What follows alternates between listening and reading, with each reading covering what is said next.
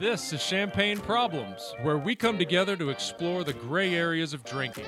This is a judgment free zone where we can all take a look at how we make decisions about our relationship with alcohol. All right, we're here today with Kelly Manley, a very widely published and successful freelance journalist. I've got a quick story. About two months ago, my inboxes were filling up with people forwarding me an article, and eh, I mean, literally, it was, eh, I would say, 80 to 100 different people that were forwarding me this article saying, oh man, you got to check this out. This is right up your alley. You got to meet this person. You got to get this person on, all this stuff. And I thought, yeah, yeah, yeah, it's, it's good. I'll, I'll check it out and all that. and then I read the article. It was fantastic. But then I get a message from a friend of mine that says, hey, have you read this article? I said, yes, I have. He said, this is a good friend of mine. Let me introduce you. And I said, outstanding. So fast forward today, and we have Kelly Manley in the house making magic. So, Kelly, welcome to Champagne Problems. Hey, thanks so much for having me, you guys. You're very welcome. We're very happy to have you on. We're very happy to dig into this topic. So let's start off. Let's get to know you a little bit better. If you don't mind giving our listeners a bit of your backstory, a little bit of your bio, if you will. Sure. So, as you mentioned, I'm a freelance writer and filmmaker, and my work has been published in the New York Times and Vogue and Marie Claire and others. And I started off writing about skiing and mountain sports. Then I would say over the last like five to seven years, my work has focused more on um, wellness and topics around wellness, um, psychedelic medicine, my journey to get off benzodiazepines, um, suicides in ski towns, and oh, wow. yeah, because there's there's a huge epidemic of suicide in, in ski towns, which is really interesting because these are sort of locales that seem perfect. Yeah, it's called the Paradise Paradox, and so anyway. I wrote that for National Geographic Adventure, and it it was hugely popular. I, I besides some of my alcohol stories, I'd never had a story go so viral. And anyway, and my kind of back back story is um, I grew up in Marin County and New York, outside of uh, New York City, and then Denver. And I grew up in a very sort of boozy world. You know, my parents drank, and just, you know, a world where alcohol was very sort of romanticized and glamorized. And, you know, I started drinking very early on and partying, you know, at 13 and um, I was sort of like the fun party girl and I love, you know, it was just so fun. And I was, you know, had a fake ID when I was 14 and I was arrested at 14 in Telluride on, on oh, New Year's. Nice. I was actually 13 for drinking and, you know, it was really fun then. And, you know, looking back, I recognized that, yeah, part of it was fun and part of it was because I was a very kind of precocious teenager. But I was also drinking on some level to escape the reality of my family life. And my family life was that, you know, I had a mother that was really depressed and um, had suicide attempts. And I just, you know, as a teen, I just didn't have the tools to deal with it or understand it. And so that sort of continued on through college. And in college, I started getting more anxiety uh, after drinking, you know. Um, mm and it was impacting my mental health, but I couldn't kind of put it together yet. And then when I was 22, my mom ultimately died by suicide. And, you know, she had a complicated relationship with alcohol. She wasn't the kind of drinker that woke up in the morning and, you know, had a little flask of whiskey in her purse or anything like that. But she was the kind of person that when she started drinking, she couldn't stop. And like a glass became a bottle um, you know, she would get high, high, high, and then kind of like crash, be more depressed and mean and um, weepy. And anyway, so when I was 22, it sort of all culminated in her dying. God, Kelly. Yeah, I'm not trying to get too heavy here. I'm just trying no, to, you know, be like you. honest with like the facts. Please, we welcome anything you're willing to share. You know, I, again, I, I read the article you wrote on this, and it was about the most powerful thing I've ever read. Oh, so you're so. I'd like thank for our you. listeners to to maybe take a look at that article. Thank you. Yeah, and so, you know, my 20s were you know, I was still in this kind of like party girl mentality. I moved to New York City and I worked in publishing, and all there is to do, not all there is, but all my world was about in New York City was like eating and drinking and going to cool clubs and cool parties. And staying out late and um, you know but i was it was increasingly making me miserable. And I, I saw therapists and psychiatrists at the time and nobody that i remember ever really said to me like hey um, maybe you should like think about your lifestyle and like maybe you know quit drinking and sleep better and just take better care of yourself. And instead i was prescribed you know antidepressants and benzodiazepines and you know and maybe i'm misremembering it and you know my therapists and shrinks were telling me to stop drinking but that's not what i remember you know? And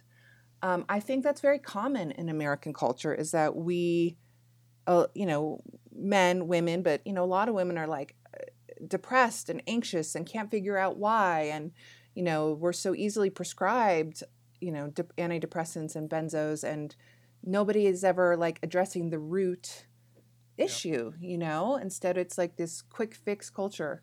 And so i kept kind of going along in my 20s just like i was really miserable um, even though i thought i was having fun you know? And then finally when i was 29 I reached a point where, um, you know, I was getting drunk and fighting with my boyfriends, and I wanted love too much to keep drinking. And so I decided, like, all right, I'm going to quit drinking for a year.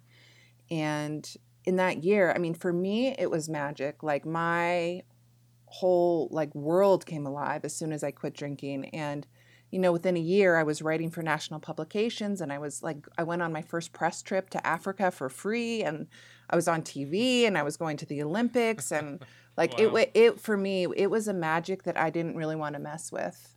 And so everything sort of was going along great. And um, I met my husband in 2011, and then we got married in 2015. And, you know, I did all these big things without booze. Like, I dated, I got married, I went to my wedding, I traveled all over the world. And then um, in 2016, a year after I was married, my my dad died. We moved to a new city. My husband got a new job. He was traveling.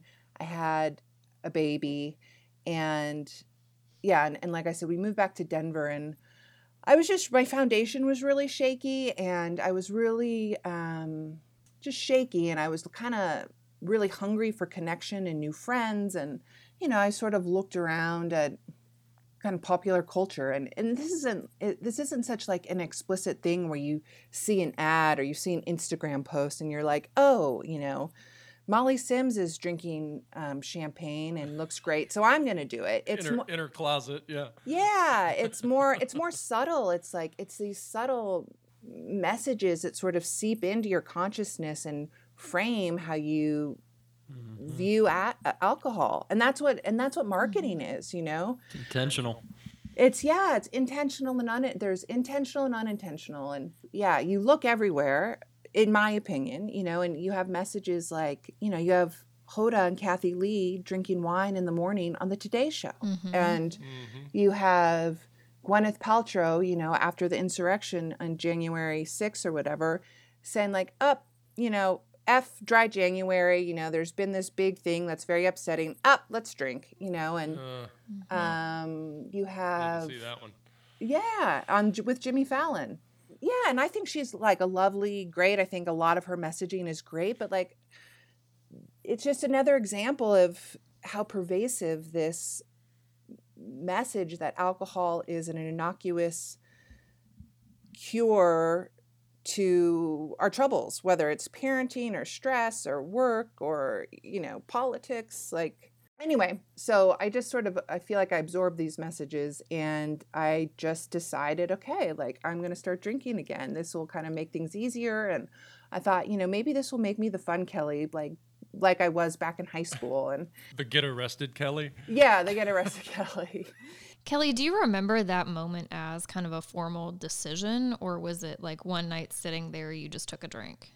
Hmm, it was sort of, um, you know, I was out to dinner with some new mom friends, and I'd been sort of thinking about it, and like I was sort of, it, I didn't want to have to explain why I didn't drink or, mm-hmm. you know, mm-hmm. make people uncomfortable that I wasn't drinking. Um, and so I just did it. And mm-hmm. for me, I'm totally fine going to like a big party and wherever and not drinking like it for me what i find most uncomfortable is when you go to a small intimate dinner with people you don't really know well like people you're trying to make friends with and they notice what you're drinking And then it's like you got to say something, you know?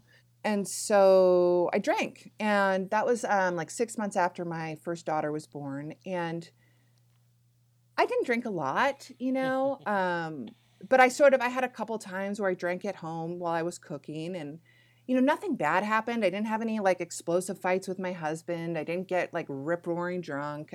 You know, I maybe on one of my birthdays I had, you know, got tipsy, but it was very like, eh, there was no huge issue that my husband wasn't like, whoa, you got to rein it in, girl. But I just, it just for me, alcohol just exacerbates anxiety for me. It exacerbates depression for me. It just makes me like not a great version of myself. I get irritable, tired, just I feel like it messes with sort of my energy. And so about 2 years ago, I gave it up again. And there was no like big moment. I can remember the last time I drank socially. I just kind of was like this is not um, worth it for me. And I didn't get the upside. I didn't get like the buzz anymore, which was probably actually a good thing because I think if I'd like gotten the fun buzz, I probably would have been like, ooh, you know, this is worth it. But I didn't. I just always felt like I was huh. underwater, you know, just felt really like soggy.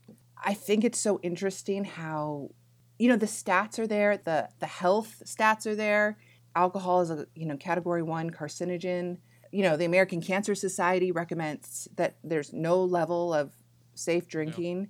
But like it's so ingrained in our culture that like we can't even like have an honest conversation about it without people like attacking you. Like I got really attacked after my Marie Claire story. It's so normalized that we can't even people can't even see alcohol for what it yeah. really is. Well, it's so protected. I mean, people just they just hold on to it and hang on to it because it is felt like it is a part of us, and that is what I mean. Speaking to what you're saying, that's what they've. That's how it's been portrayed. That's Sacred. how it's been marketed. It is. It is created a culture. It is a an alcohol culture that is in our society that it's almost like we're out of control of. You know, we have to do all the back end work.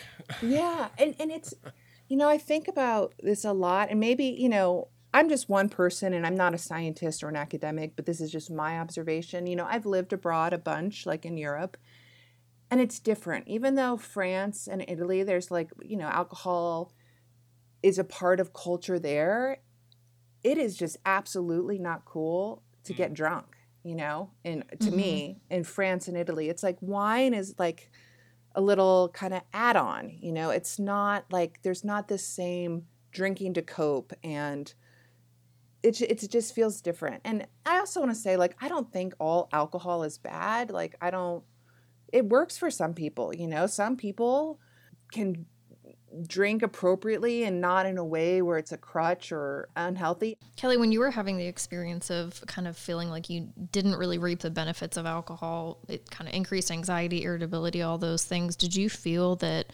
that was something that was shared between you and other people in your personal life and it just wasn't talked about or did you feel alone in that? A hundred percent. Like i feel like we're all not we're all because i don't want to generalize but i feel like there are not a lot of honest conversations about alcohol and the toll yeah. it really takes on people's lives and some people are just willing to live with you know the anxiety and the depression that comes with it and I feel like as soon as I was sort of open about it, people would be like, "Oh yeah, I get really anxious mm-hmm. too." And mm-hmm. I didn't feel so alone, but I was kind of like, "And you guys want to live like this?" Like maybe I'm sure it yeah. wasn't as bad as how I was because I think I'm a little bit maybe more hardwired for you know, being anxious. But I just I think a lot of people just like accept that that is like the price mm-hmm. you have mm-hmm. to pay and mm-hmm. and also don't understand that there is another way to live and be and connect with people. I think it's really hard if you haven't had that experience of removing alcohol. And we say all the time, sometimes it's not that it's super problematic or that there's anything really bad happening. It's just that so much more good could happen if you removed it. And you don't know that until you remove it. You sometimes you don't even piece together where some of those mental health symptoms were coming from, that fatigue was coming from, and and then you remove one thing from your diet essentially, rather than adding in a pill or some other coping mechanism to you know deal, and then you realize that was the thing.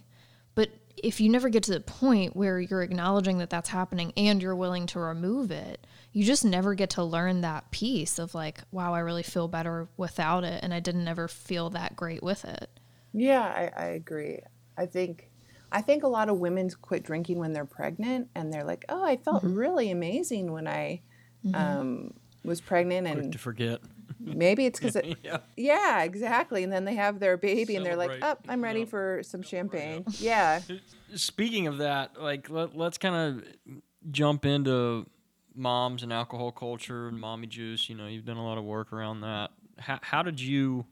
I mean, did you did you kind of segue into that through your own experience, or was this something that you were looking at professionally before you kind of made your decision to stop drinking and and then you know experiment a little bit more? It was know? after. It was just started noticing it more after I had children. Like all the things, it's you know I feel like you're just in a different reality before you have children and you don't you know and and so i just started noticing it more after i had children and both in my personal life but also culturally and then you know i wrote a story for Elle about a year ago um, about it started as a wine mommy wine culture story and it, and it is some of that but it was also became about pandemic drinking and then i sort of started really kind of looking at uh, some of the messaging you know and you know, marketing and advertising. And then my eyes were really opened up to it. Yeah. So I just feel like my eyes have been opened and now I can't, it's hard to miss it. Yeah. Well, let's talk about the cultural aspect of, of the mom stuff, you know, the targeting, the, the intention behind it. With the work that you've done, when did this start? I think this is really interesting. So, women started being kind of targeted. Well, let, let me start this way. I think women for a long while have used various substances to deal with the stresses of life, in particular motherhood. And, you know, in the 1950s and 60s, we had Miltown, which is a tranquilizer, and Valium. And, you know, those were mother's little helpers. Fast forward to these days, and we have, you know, cannabis and wine. I think that women they were more intentionally targeted by advertisers and, and marketing efforts in the starting in the 90s with sort of the introduction of Zima and wine coolers and um, Sam's favorite. Yeah, yeah.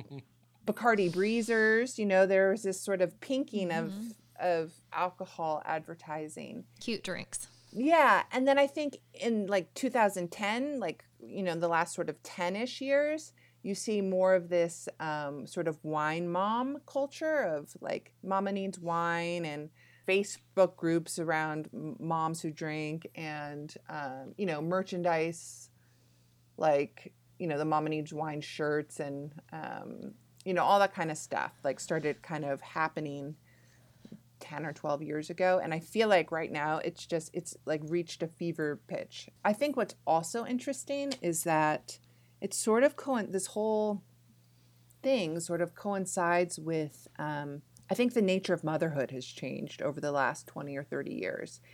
And sort of in my parents day um, i'm 42 you know parents just sort of you know you they kept you safe they fed you you know they nurtured you some. But now i feel like motherhood is it's it's all about sort of optimizing your kid and you know creating enriching time and experiences all the time and extracurriculars and sort of stressful it's it's super super stressful and it's it's just different like i didn't do any cr- extracurricular activities barely when i was a kid and now you know my kid's four and a half and you know she's doing something yeah. every day and that's not necessarily because i feel mm-hmm. it's somewhat like the pressure to do it it's also because she's like a little border collie and i want to keep her busy uh, i get it i get it it's like motherhood has shifted and at the same time i think women have made tremendous strides in the workforce mm-hmm. and like mm-hmm. having a big career is an option for women now. And so and and maybe also there's pressure to have a big career in a social a certain social like milieu. So all these things have been added to women's plates and nothing's been taken away. And so mm-hmm. women are more stressed. I think it's also interesting that women are more depressed than they've ever been. They're more anxious than they've ever been. They're lonelier than they've ever been and they're drinking and dying from alcohol more than ever. And so I don't think it's a coincidence, you know, even though there's no studies linking all of those things, um, something is going on in the fabric of American life that is making women really unhappy. Yeah. And I hate saying that. We also, like, we've got first world problems. Like, we are lucky in a lot of ways that we have choice in our careers and we have food on the table, a lot of us. And, you know, we have a lot of first world luxuries, but we also have a like particular kind of first world stress that doesn't exist in a lot of other places. From your from your work, like coming at it from the marketing and advertising side, have you done a lot of investigation around that stuff and how moms are targeted and how that anxiety and loneliness and depression's kind of preyed upon? Hmm, that's I don't know, but like what we do know is that so advertisers and marketers like their job is to spot emerging trends mm-hmm. and mm-hmm. capitalize on them and so mm-hmm. i think you know they see that like women are drinking to cope with motherhood and they like yeah. seize on that and sort of capitalize on it and then i think we can also look at you know big tobacco advertising you know that preyed on women's vulnerabilities like the desire to stay thin and beautiful and you know despite the health consequences. And then i think even more recently we can look at facebook where you know it's come out in the last you know months that they know that um, social media is very toxic for young girls yet they're targeting them. So you know i think advertising and marketing marketing can be a very unscrupulous industry I like that you pointed out though that they're responding to an already existing demand or an upswing and a trend. They're not creating it. And you know, some of that culture happens between us because essentially we've always had something to cope with. It's just we need a lot mm-hmm. more now to cope with what's going on nowadays and some of the things that I've seen are they half address some of the complaints. So if you wake up with a with a lot of hangovers or if this makes you tired or gives you headaches, like try our sugar-free wine, right? Like try this one that we've made even better so that you don't experience those things and and that's their job is to sell their product and make it better than the next guys but i think you know our culture and the culture amongst women also has we haven't really figured out better ways to cope or we haven't latched on to better ways to cope and created a culture around that. And so even if we don't buy into it, there's such an autopilot kind of response and phrase to be like, you just need a glass of wine. Like you deserve a night off and, exactly. and all these things. And it, and what if we were like, you just yeah. need to go for a walk? or you just need to like go to bed or like alcohol go. has been somehow yeah, it, it somehow infiltrated self care. Like you got to take good care of yourself. Have an extra glass of wine tonight. right. I uh, I'm always interested in the and, and Sam, you just touched, we've we've already touched on it a couple times, but just kind of almost the chicken or the egg thing. It's hard to figure out because I understand that there is there is heightened stress, and clearly there is. Obviously, uh, there's kind of a trend in, in, that's happening in the in with females over the past couple of decades. But then you can also insert, you know, major world disasters or whatever else can create fear and stress and, and panic in just everybody.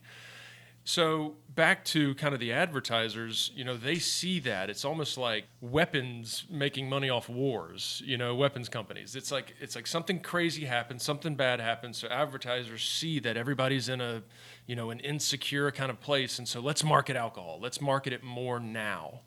And is that I mean is that really that's what's happening to your knowledge? I mean that's how they do it? I mean, I don't know.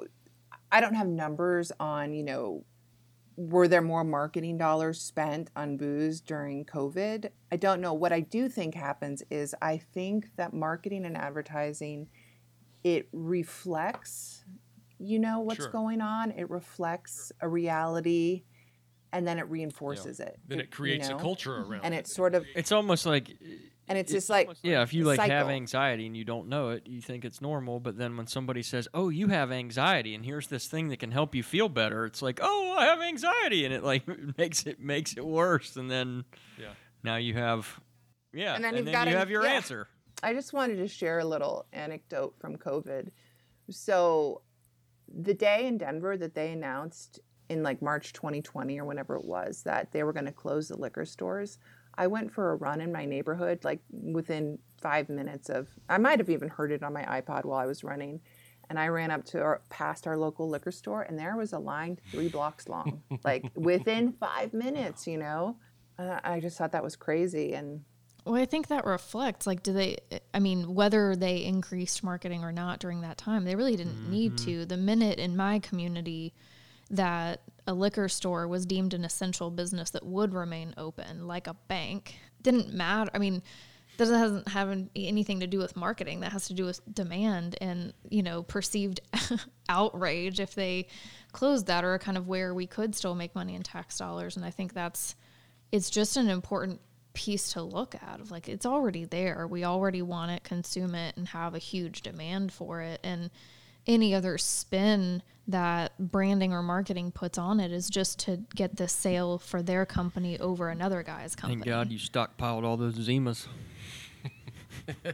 thank god. Bacardi breezers you know? And I think one thing, like I've talked to a couple in my work, I've talked to several hepatologists at various ERs around the country, and they're very concerned. And, um, you know, they think that, so we'll also have to talk about the stats, but that there's going to be a long tailwind to this drinking. It's like, you know, everybody thinks, oh, it's all right. You know, I drank more during the pandemic, but alcohol is an addictive substance and it's really sneaky. And, you know, all of a sudden you're drinking a bottle of wine a night, there's real health consequences that can come from that. And um, as I mentioned in one of my stories, the the rate of alcoholic liver disease, which is a disease that usually happens in middle aged men, that anecdotally there's evidence from ERs around the country that the rate of ALD in women under 40 has uh, gone up 30 to 50 percent. That is Wow. unheard of, you know it's huge and it's it's devastating. I have a lot of clients right now who are starting this process, kind of looking at removing alcohol, stepping away from it, or changing their patterns. And most of the narrative is, you know, my drinking really picked up during the pandemic. And I thought once the pandemic was over and we went back to work, like, so would, my drinking would be too. But now I'm realizing, like, neither of those things are going to be over right? I'm not going back to work. Like we're staying remote. The pandemic's not ending. And this is kind of like new age like this is what we're living with. And suddenly i look in the mirror and i'm also living with drinking way too much alcohol with no real tools or connection to offset that. And then, and then you have a you know primary care doc that has never seen your alcohol consumption is now prescribing you you know benzos and Yeah. Adderall to keep you going at work and keep your anxiety at bay. You know, it's like the perfect storm. Mm-hmm. That was me. I mean, I yeah, that was exactly me in my 20s. Like Adderall to get up, you know, antidepressants to kind of like stabilize me. It didn't work, and then you know, benzos at night to sort of be able to sleep. And and then you know, in 2014, I uh, when I wasn't drinking. I was getting my, I'd moved to Denver and I was getting my benzo prescription refilled by my gynecologist. And, um, you know, I was starting to get them refilled too early. And I wasn't like abusing them. I didn't think like I would take a couple more than normal sometimes. And, but I was having to refill my prescriptions early. And she like pulled me aside and was like, I'm concerned that you have a benzo um, dependency. And I was shocked. I was sort of like, what? I gave mm-hmm. up Yeah. booze. Like, and I'm, you know, I'm kind of taking these as needed. And it wasn't like I wasn't stealing them from people or I was like basically taking them as needed and taking more on occasion. And, and then I started noticing like when I didn't have them, I would have these massive like anxiety mm-hmm. attacks and it, mm-hmm. my body was in withdrawal you know i remember i i went down to telluride and i climbed and skied this mountain you know, like backcountry.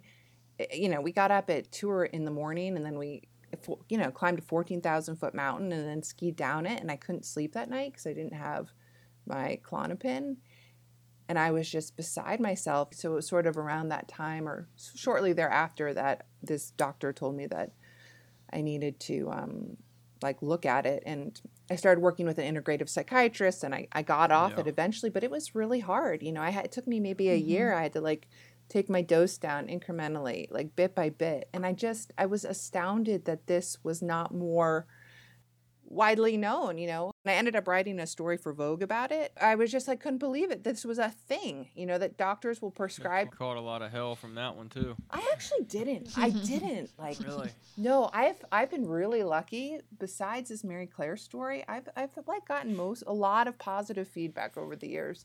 And then this Marie Claire story, I mean, eviscerated. Like, uh, How dare you?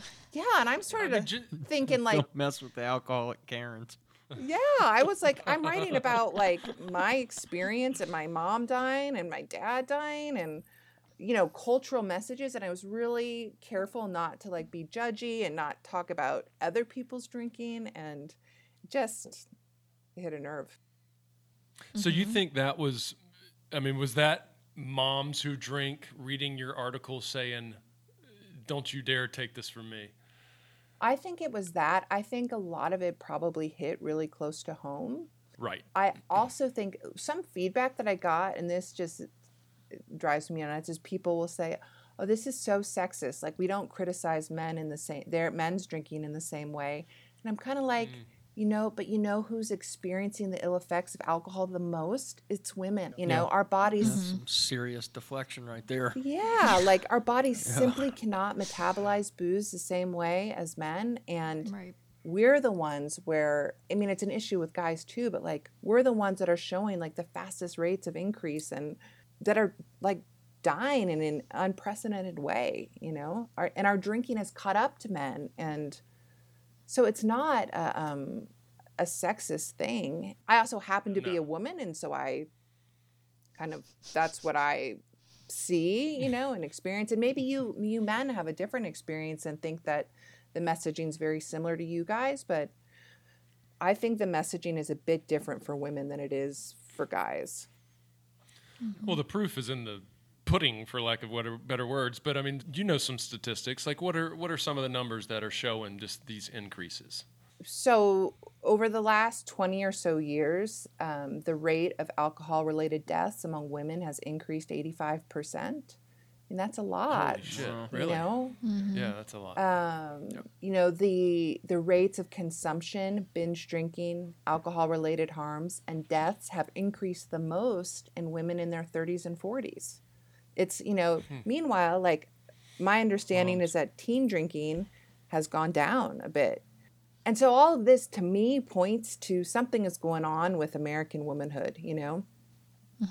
So, yeah. um, and And So- early motherhood plus career age. I mean, there's that 20 year period of I'm trying, like you said, nothing's been removed from that plate. Everything's been added. So now we have full time careers, we have babies, we do all the, th- those things. And we have to parent at a whole different level. We have to keep up with the Joneses now in a parenting lane, not just in a household lane. And Right. where's all of that supposed to go? yeah, I agree. when I finished grad school for for mental health uh, counseling, I went straight into being a stay at home dad, and it was because my wife is a physician, and she was in residency, and we just and we had our child, and uh, I couldn't we couldn't figure out how to both work and take care of an infant, so I by default became the stay at home dad, and essentially have been since. Granted, I still I mean I work now, but there was a period where I didn't work, and you know, if my wife were sitting here and we were talking about this, she would gladly welcome up the example of uh, being a full time physician who, you know, literally works her ass off. I mean, daily, weekly, yearly, just works very, very, very hard, but then comes home to a stay at home dad, father that didn't get shit done. and she's got to still do all this other stuff and like all the like the, And mo- you, the you mother- weren't even drinking. the mother and I wasn't even drinking the motherly things, you know. I mean, it, but but just to your point, it's just it, it's like there is a role. There's a role for a mother, and it's increasing. There's more pressure. There's just I welcomed being a stay-at-home dad, but i, I couldn't or didn't do all the things that you know she could she could and so even though the, she had this full-time job she came home and still had to do a bunch of other stuff and there was a lot of resentment, and she will tell you that, and we've worked on it. But Yeah, I think It's a lot just- of the work you're referring to is like what's called the mental load, and it's just all the mm-hmm. sort of unspoken things that women or moms just attend to, like that. A lot of times, men just like don't understand. Like, don't. It's like not even in their consciousness. And there's also things that like men deal with, pressures and stresses that like it's hard for women to understand.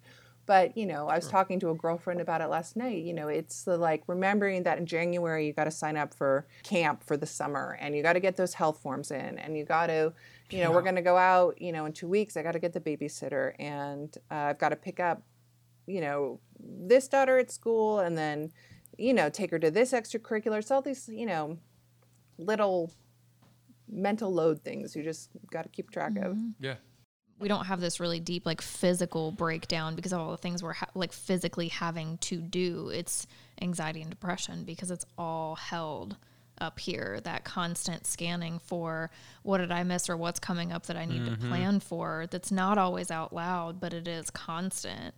And even if the physical output of both partners is the same the mental load is not shared.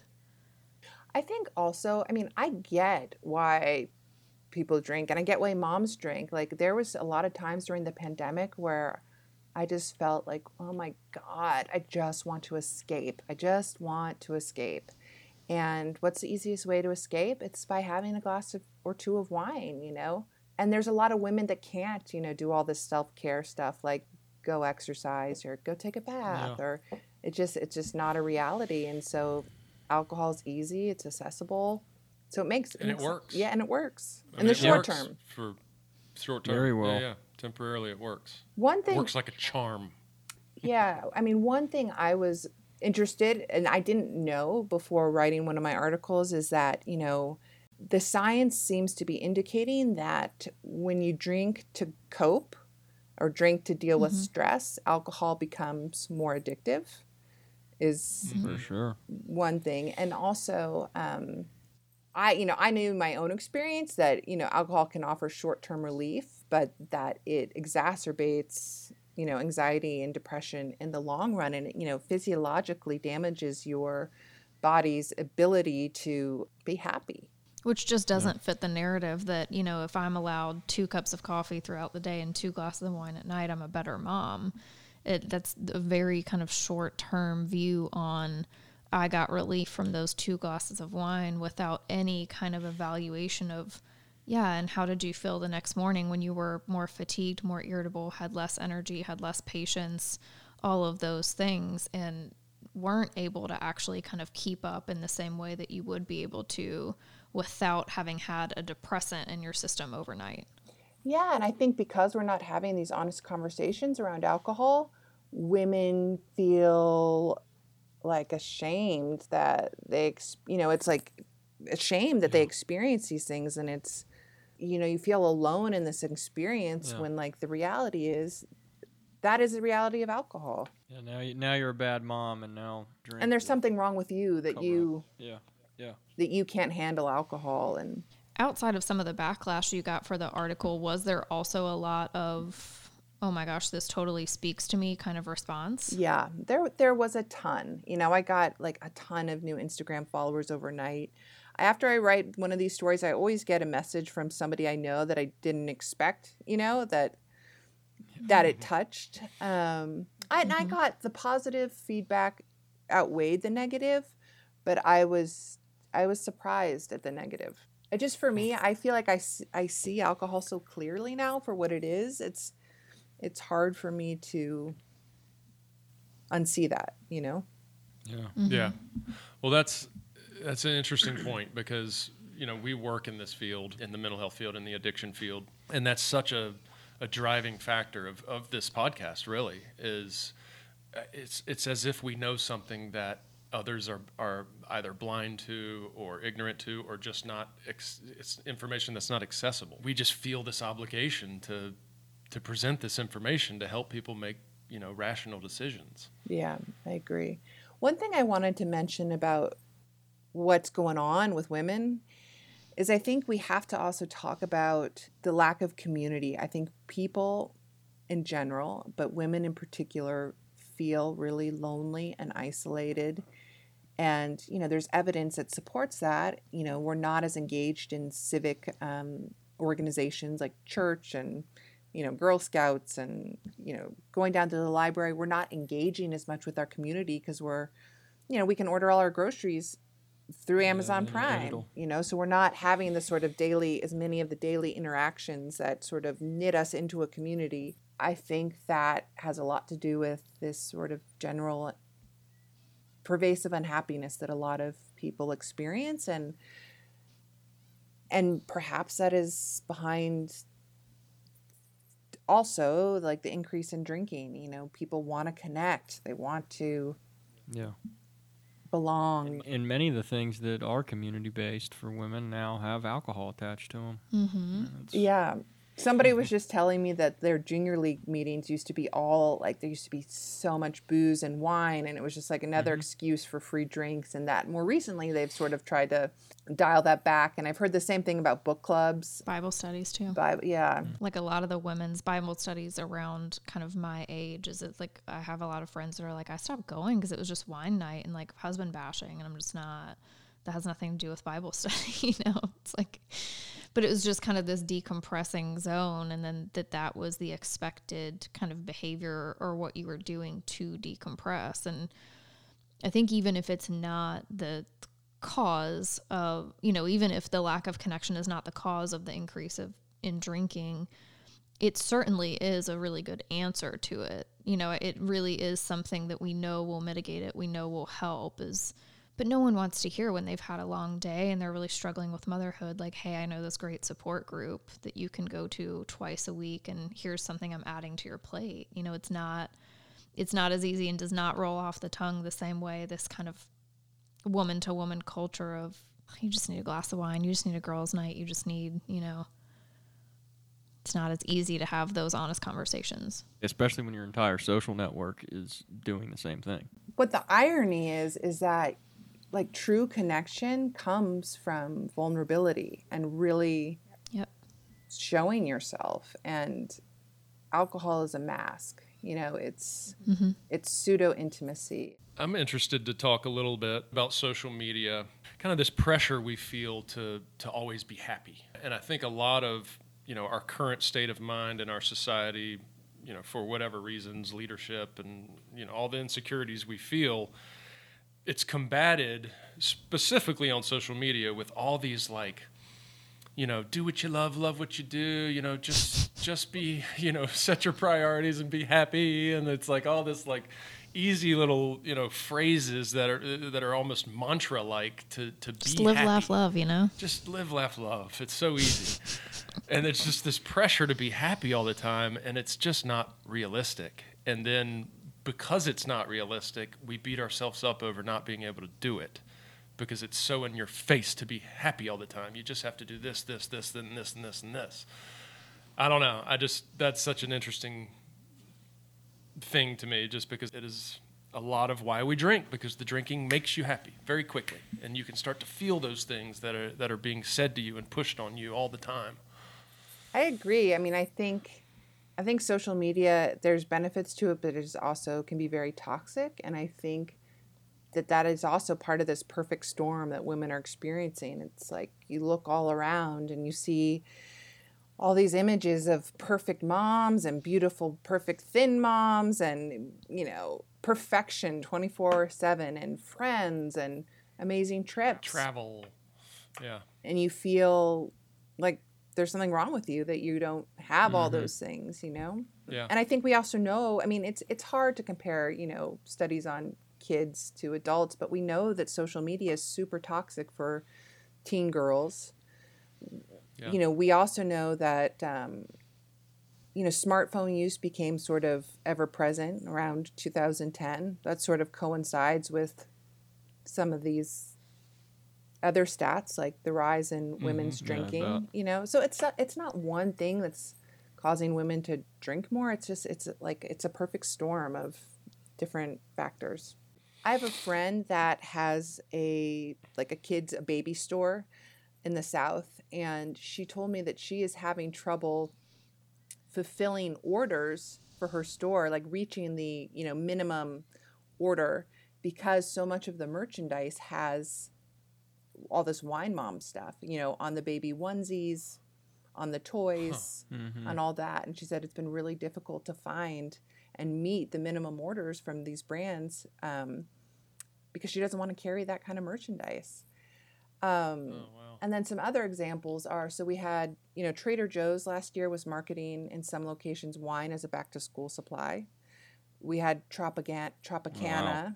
They had an advertising campaign that dropped on Instagram around the holidays last year where Molly Sims is sneaking into a closet with a mini bar disguised as a hamper to drink a mimosa and she says, you know, this makes me a better mom, the best mom. And I mean, it was it, it was just out of control. Outrageous. Yeah. You know, then a friend of mine recently got a puppy and she went into the dog store and there was like a dog toy that said rose all day. You know, it's just, it's everywhere. It's everywhere. We do this every episode. We like to ask our guests for kind of a bullet point answer if doable. The first one, which is how would you recommend to mothers out there who've gotten into maybe a bit of a hole with their drinking or, or however we want to describe it as, as, as sensitively as possible? How would you advise them to start the process of exploring their relationship with alcohol, aside from our podcast? A great first step for exploring your relationship with alcohol is experimenting with a period of abstinence. You know, do a 30 mm, day dry month or three months. I think the longer the better, but whatever you can manage, because then I think you're, and, and keep track of how you feel physically, mentally, because I think that can be very eye opening. And I think that helps people realize, like, oh, you know, alcohol is taking a much bigger toll on my mental and physical well being than I realized. I really like Laura McKowen. I love her work. I love her insights. I like her new podcast, Tell Me Something True. I think the Luckiest Club. Um, I don't participate in the meetings, but I like these new groups that have popped up that are not AA because I think AA can alienate people, and I and I like that you know like Holly Whitaker's group and Laura's group and Annie Grace like they offer a forum for exploring your relationship with alcohol without someone having to say like my life is unmanageable you know? And i think that is a good thing even though aa works for a lot of people. And then this is something that helped me in my kind of early years of quitting drinking is i set big goals you know i ran a marathon i climbed the matterhorn i you know i set i made a goal of publishing in a national publication and you can have smaller goals but like setting a goal so that. that you can have something else to focus on and maybe bring you into a new community was mm-hmm. just really powerful for me and it also just showed me what I was capable of like and that I had an identity outside of being a fun party girl and it, it and it brought me more into my truth. Great answer. What are the three biggest positives from living as an alcohol-free mother? I want to be really careful not to shame moms that do drink because Yes. it can work Yeah, yeah, yeah. for moms. A lot of it can work for a lot of people. But for me, what I like about being an alcohol-free mom and particularly in comparison to drinking is I am so proud of the fact that I am modeling to my daughters how to mm. live without booze and like what I want them to know more than anything is I want them to know that they don't need anything outside of themselves to be fun, to be likable, to connect with other women, to feel sexy. Like they don't need anything. They have it all within them. And if they can go out into the world and just have this inner confidence that they can show up anywhere without anything, without any crutch, like I will be so proud and know that I have done something right. Beautiful. Kelly, thank you so, so, so much. Yeah, thank we you. We really guys. appreciate you coming on. The information and opinions shared on this podcast are solely those of the hosts and guests and are not a substitute for medical advice. If you feel like you may need professional help, here are some resources. For the Substance Abuse and Mental Health Services Administration hotline, call 1 800 662 4357 or visit samhsa.gov. For listeners in the Charlotte, North Carolina community, visit dilworthcenter.org or call 704 372 6969 or visit theblanchardinstitute.com or call 704 288 1097.